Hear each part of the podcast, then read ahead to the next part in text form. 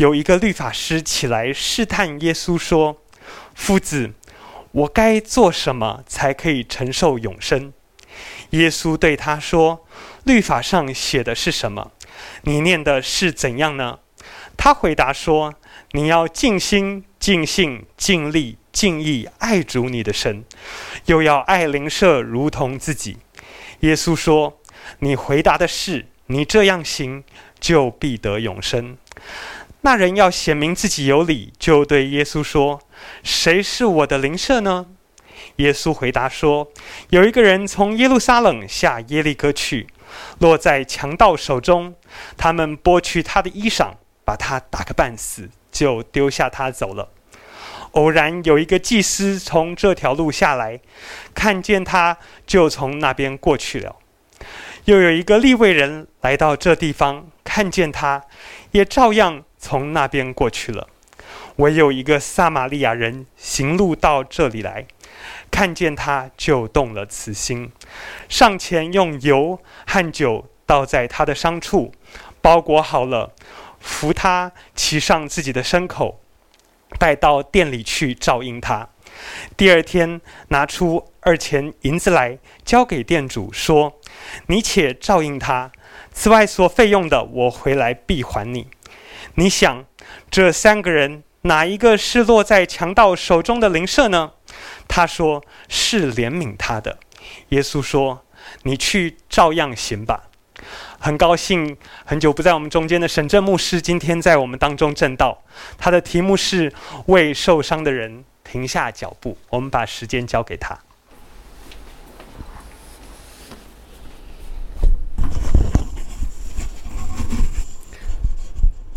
弟兄姐妹们平安，感谢主，让我们能够一同来敬拜他。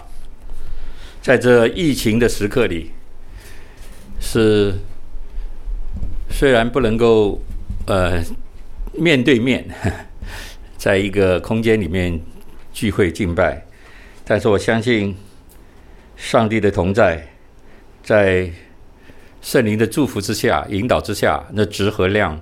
是可以全然不打折扣的。在这样的疫情的时刻，今天选的《路加福音》第十章好撒玛利亚人的这一故事的这一段记载，相对于其他的经文，是我们弟兄姐妹比较熟悉的。呃，全世界最大的基督教的救援组织的名称就叫做好撒玛利亚人基金会，这是格里翰博士的。儿子葛弗林牧师所主持和带领的一个全球的一个救济救难的呃机构，他们用这样的一个好撒玛利亚人的这个名称成为他们机构的名字，我想是有他们的立场和他们的看法的。总之，很多的时候，我们听到好撒玛利亚人的故事的时候，我们就会想到要怎么样来帮助人。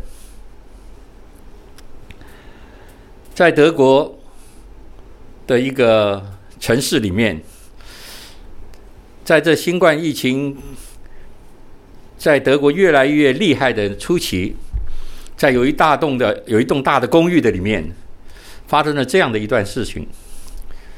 有一天，他们公寓中有其中的一户人家，就在他们大楼进出口的布告栏上面贴了一个条子。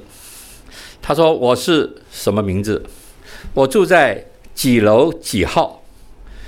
如果你有需要，可以联络我。”没有想到，当他贴了这样的一个条子以后，第二天、第三天，陆续有他们这一栋公寓里面的邻舍们也贴了一张啊，我是第几楼第几号，我叫什么名字？有的人还留下了电话。对经过了几天以后，有一张出现了，其中有一张新贴上去的。他说：“我是几楼几号，我叫什么名字，我的电话是什么。”除此之外，他加了一段，他说：“很抱歉，也很不幸的，我确诊了。”他就写到这里，他也贴在那里。哇，这件事情实在很有意思。那么邻舍们进进出出，会看见这个布告，对不对？也知道他是在第几楼第几号，他叫什么名字，他的电话是什么。他自己写说他确诊了，当然这不是开玩笑。那么邻舍该有怎么样的反应？各位亲爱的弟兄姐妹们，如果你是住在这栋公寓大厦的里面，你也是参与这个贴呃条子的呃家人，你碰到这样的情况，你会有怎么样的反应？哎呀，我觉得非常有意思啊。呃，可能一开始大家还不知道怎么反应，但是慢慢就有一个人家说，我打电话给他，然他说我会打电话给你，然后我会在你家的门口，公寓你的家门门口放置一个食物。后来又有另外一家就说，我也会放一个食物。也有人说，我们会为你祷告。路加福音第十章，好撒玛利亚人的记载故事的这个记载，起因是由于一位年轻的律法师，相对来讲心里很高傲，他要问耶稣一个问题，说：“主啊，谁是我的邻舍？”各位，这是一个大哉问呢，这不是一个简单回答的问题。谁是我的邻舍？难道就是只仅仅仅限于住在所谓我们家公寓的左邻右舍而已呢？或者是你办公室的隔壁房间的同仁，或是你军中的袍袍泽？谁是你的邻舍？在当时的整个犹太人文化的背景的里面，法利赛人、文士。祭司等等这些宗教的领袖们，他们一般认为，他们一般认为只有义人才是他们的朋友，只有义人才是他们的邻舍。他们也认为自己啊，就像刚才那个律法师很高傲的律法师一样，他认为自己是义人，他们是上帝所拣选的人。那么。所以，按照他们的传统的想法呢，不义的人就一定不是他的邻舍。是一个不义的人，不单不是他们的邻舍，而且他们的二分法认为这个不义的人就是邪恶的人。这中间包括税吏、妓女，还有外邦人，更是特别。会强调谁绝对不是我的邻舍呢？就是撒玛利亚人。而这些税吏、妓女、外邦人，特别撒玛利亚人，这些人应当是被憎恶的，因为他们应当被憎恶，所以呢，他不单不是我的邻舍，我要远离他。这是当时的一个宗教的背景。那么，其实想到这里，我们就会想到谁是异人呢？律法师认为他是异人，犹太人认为他自己是异人。其实提到异人，这个异，我们就会想到罪，对不对？如果一个人他真的是义人，按照我们对圣经的认知以及耶稣基督的教训。这个艺人应当是对罪恶有所憎恶，而不是带着恶意把别人当做罪人。这是不同的。一个艺人，他的思想应当是对于那些不道德或者是卑贱的事情呢，他是厌恶的。但是他应他不应当对人有轻视和恼恨。这二者是不一样的。于是我们就认识，原来我们的上帝是恨恶罪，却爱罪人。圣洁的上帝对于人犯罪的这个事实，对于人犯罪，上帝的反应不是要叫他灭亡，上帝是要帮助他，给他出路，救赎他，使他得着永生。所以我真的领受一点上帝圣洁的上帝恨恶罪，但是他呈现对罪人呈现一个特点，就是为罪人的境况虽然难过忧伤，却在真理的根基下恨恶罪，而他用他的又用他的爱来救赎、包容和调和人的罪。还记得登山宝训主耶稣所讲的那段话吗？马太福音第五章四十三节，耶稣说：“你们听见有话说，当爱你的邻舍，恨恶你的仇敌。只是我告诉你们，要爱你的仇敌，为那逼迫你的人祷告。”同样的，登山的宝训在路加福音第六章写得更细腻一点，说：“只是我告诉你们听到的人。”你们的仇敌要爱他，恨你们的要待他好，咒诅你们的要为他祝福，凌辱你们的要为他祷告。你们愿意人怎么样待你们，你们也要怎样待人。耶稣在登山宝训的一些教训分享，在他的教导，他的圣言，真的是几乎完全颠覆了当时。犹太的宗教人士、宗教领袖、法利赛人、文士等等，他们的思想和他们的行为，以至于他们恨恶他，又害怕他。而耶稣这些教训，在当时震撼那些听到的人，其实到今天我们听到了、听见了，也仍然觉得扎心。那么，亲爱的弟兄姐妹们，谁是我的邻舍？我们一起来先思考第一个问题：谁是我的邻舍？这个问题就是为什么在那个场景中，那就是耶稣讲的这个故事啊，有一个人被强盗打了，倒在路旁，于是先有。一个祭司走过去，然后第二有一个利未人走过去，第三有一个撒玛利亚人走过去。似乎这个场景的这个预设，它不是一个作秀的事，不是演戏，而是发生了一个光景。为什么祭司和利未人会置之不理呢？我觉得这是值得想的一个问题哦。祭司不是是利未，呃，祭司不是在圣殿中服侍的人吗？利未人不是是被上帝所拣选，在整个侍奉行列中的人吗？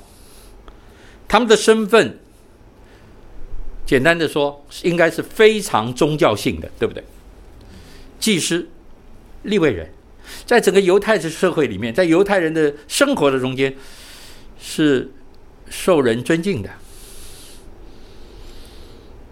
他们的工作，他们的服饰，与我们所敬拜的神、所侍奉的主有关系的。那么，为什么他们会碰到这样的一个事情？走到那个路边，圣经上还特别看他看了看，而就走了。他们有什么困难吗？或者说，他们有没有什么顾忌呢？哦，有的时候宗教人士会觉得有什么顾忌吧。但是我们都知道，在犹太人的教导里面，从小开始的属灵的教育和生活的教育中，教导人啊，教导我们要关顾人，要帮助人，要行善事。这是以色列百姓有从小而来，一向都有那正向的教导和思想的。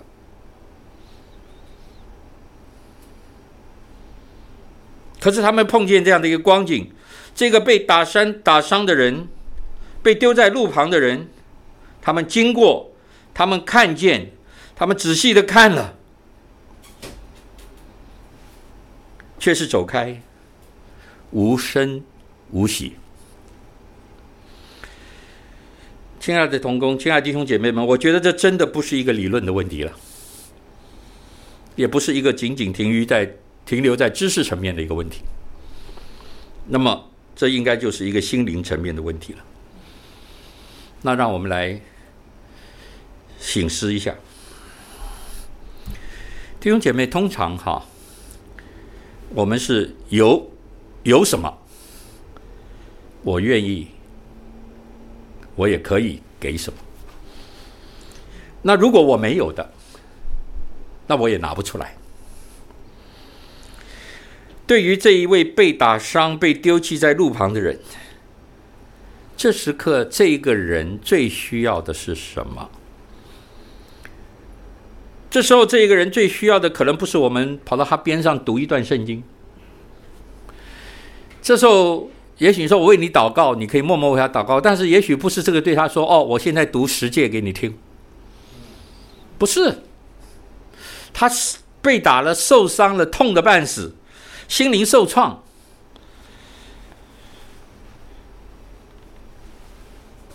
我觉得这个时候他最大的需要，或者可能就是有人能够了解他一下，帮助他一下，怜悯他一下，爱他一下，扶持他一下，裹伤一下，或者扶他一把。一个人如果没有被爱过，可能也不会太懂得什么叫做爱。当然，他就不会用爱去爱人。一个人如果没有被怜悯过、连续过，可能他不会懂得什么叫做连续，以至于他也不太可能去怜悯别人。会不会？这里所提到的祭司、这些立位人、这些所谓宗教的领袖们？他们所穿的服装，人从外外表一眼也可以认出。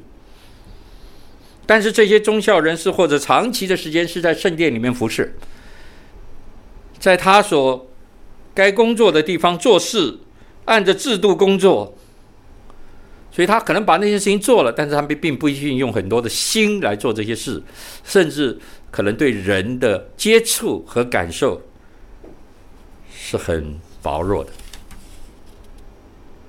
面对痛苦，面对苦难，面对伤痛，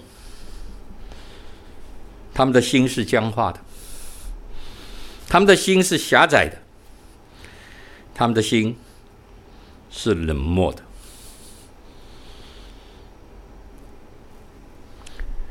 在他们的生命中没有怜悯，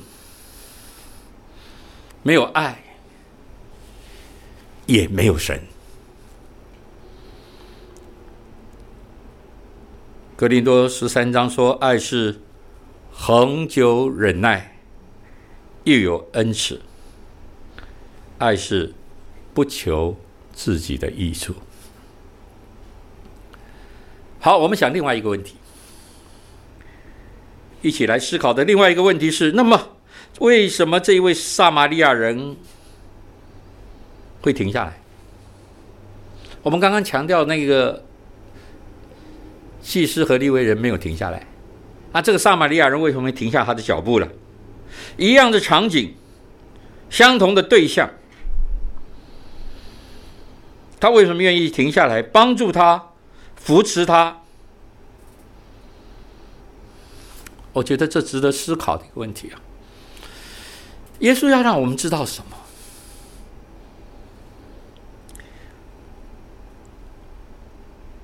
有时候我会觉得，亲爱的弟兄姐妹们，一个被歧视的弱者，因着被歧视，有的时候常常被歧视。一个被歧视的弱者，常常在他们的内心深处，其实是渴望被同情，而遇到事情的时候，他们的同情心的发动。反而很特别，也很自然。在这一段圣经的里面，有四个字是非常重要的四个字，叫做“动了慈心”。在希腊文的翻译里面，另外的翻译就是“怜悯”。动了慈心，怜悯是这一段圣经的关键字，也是这整个事件的关键点，更是耶稣在结论的时候对那个律法师说：“你照样去行”的核心。其实，动了慈心这个词，在新约圣经，耶稣特别讲他比喻的时候，好多个次都出现了。我举两个，一个是路呃马太福音第十八章，我们记得彼得问耶稣说：“呃，人得罪我要饶恕他几次？”耶稣说：“呃，他问耶稣七次够不够？”耶稣说：“不是七次，是七十个七次。”之后耶稣讲了一个比喻，讲到一个主人有一个仆人，还有一个仆人的同伴。那这个仆人呢，他欠他主人一千万两银子。那一这个一千万两银子的意思就是说，他永远还不了。所以他很聪明，他也认得他的主人，他就求他的主人，对不对？啊，你饶了我吧。其实他主人不会不饶他，所以他就这样子恳切的求。圣经上在那个时候就动了几个字啊，就就写下几个字，叫做那主人就动了慈心，就怜悯他，就免了他一切的债。没想到他出去却对他的同伴很恶毒，那这一段我就不提了。因为恶毒的意思说，那个同伴其实是只欠他十两银子，这是一个非常非常强烈的一对比。刚刚我提了，我说一千万两的意思是说永远还不了，那么十两是什么意思呢？就是实在没什么，这是我的形容。好，第二个，我们也相对很熟悉的比喻，就是浪子回头的比喻。路加福音第十五章，主耶稣讲到一个比喻，讲浪子。他要了他的呃父亲要给留给他的，他就跑到外边去呃浪荡了。后来他醒悟了，他就想回来，对不对？他说：“我还是回家吧，因为我在这边受苦干什么呢？我爸爸那边有很多的工人，我回去对他说，我不配做你儿子，我来做工人吧。”所以他就回去。圣经上很清楚的记载，记载这个呃这个浪子呢。呃，这个父亲远远的看这个浪子回来，远远的看他回来，圣经就记载这个父亲动了慈心，就是这个字，在这个地方，路加福音第十章，耶稣讲好撒玛利亚人的这一个故事里面，耶稣特别就说，这一个好撒玛利亚人就动了慈心，怜悯的心有时候在弱者的身上。发生显出，似乎有的时候多过于在强者的身上。慈心使得这一位被犹太宗教的领袖，或者是这一些自以为义的法利赛人视为罪人、视为邪恶者的撒玛利亚人，停下了他的脚步，上前帮助，包裹伤口。扶上牲口，带去旅店，留下金钱，委托照顾，对不对？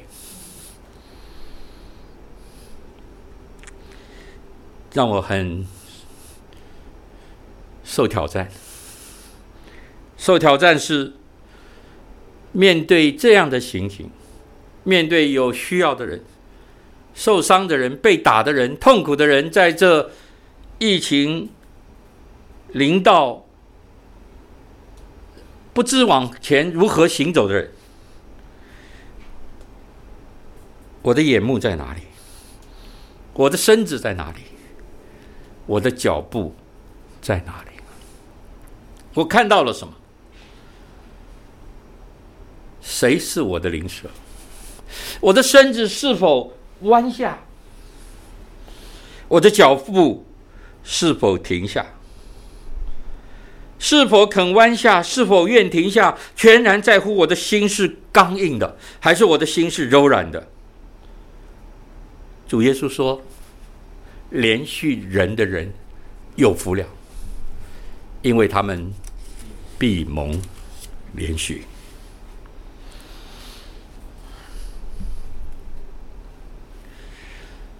也许诸位您去过纽约吧？我不知道我们中间有多少朋友弟兄姐妹们去过纽约。纽约市很大啊。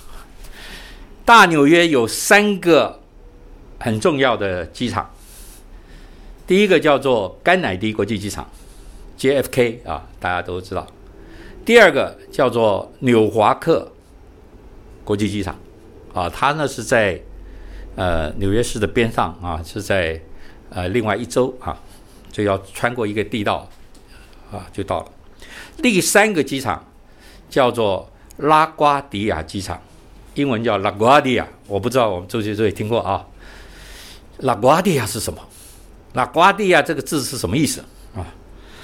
原来拉瓜地亚国际机场，它最靠近纽约市，它进到城里面很近。这是纪念一九三零年初美国大萧条的时代。那时候，一位非常有名的纽约市市长，他的名字叫做拉瓜迪亚市长，因纪念他命名而有的一个市长，而而有的一个机场，一直用到今天。拉瓜迪亚，这是一个真实的故事。一九三五年，大饥荒的末期。美国落在经济的危机里面，有一年的冬天，纽约纽约市的贫穷的社区的中间进行一个法庭的审判。被告是一位有一点年纪，就是六十来岁的妇人。她是被告，她站在那个审判台前，愁苦、憔悴、衣衫褴褛。控告他的是一个在社区里面开面包店的一个老板。这个老板控告他什么呢？说这一位妇中年的这位六十来岁的这位妇人，他偷了我一块面包，被我逮到。所以面包店的老板抓到他，就控告他。就上到那个简易法庭里面。那么那一天，这个法官呢，刚好就是这一位市长拉瓜迪亚先生，他来审讯。法官就问这位六十岁的、六十岁出头的妇人，他说：“你偷了这个面包吗？是你偷的吗？你认罪吗？”啊，我想法官都是先问你认不认罪。是你偷的吗？你认罪吗？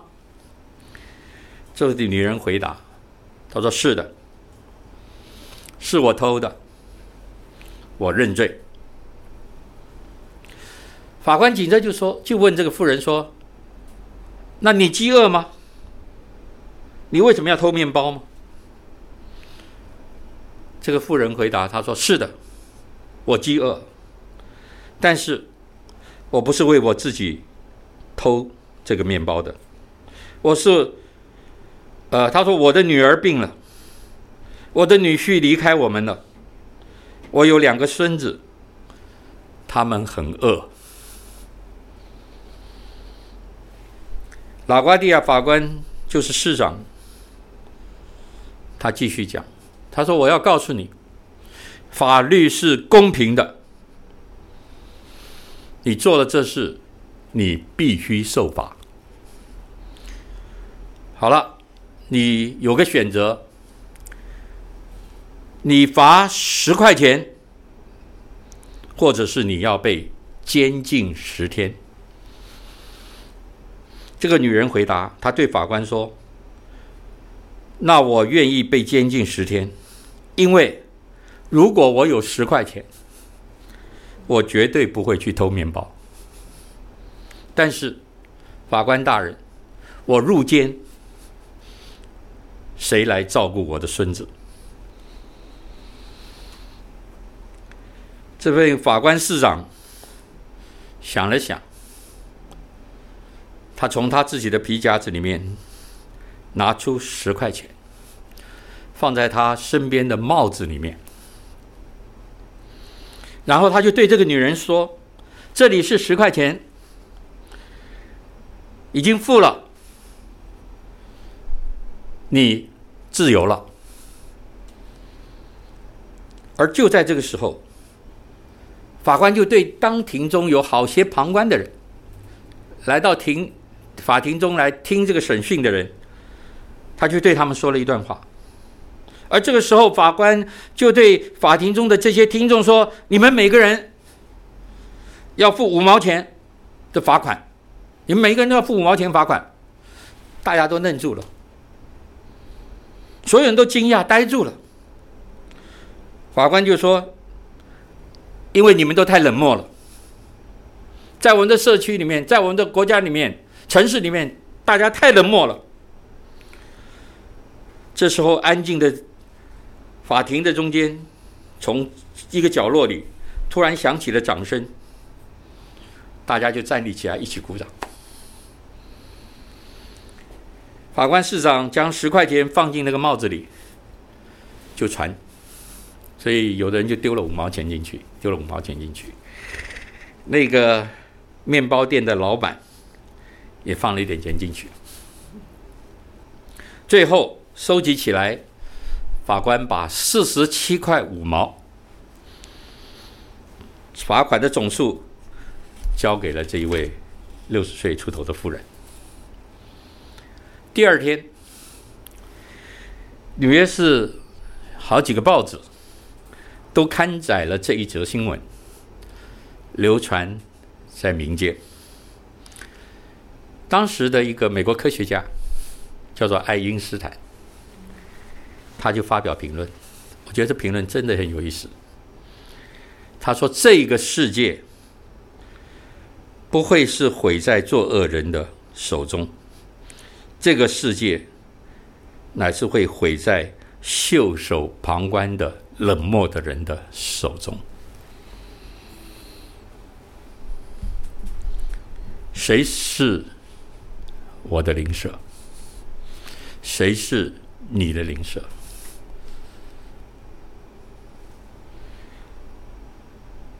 求主帮助我们，好我们知道，不是只有我们居住环境中左邻右舍，也不仅是是我们同一个团契小组中的弟兄和姐妹。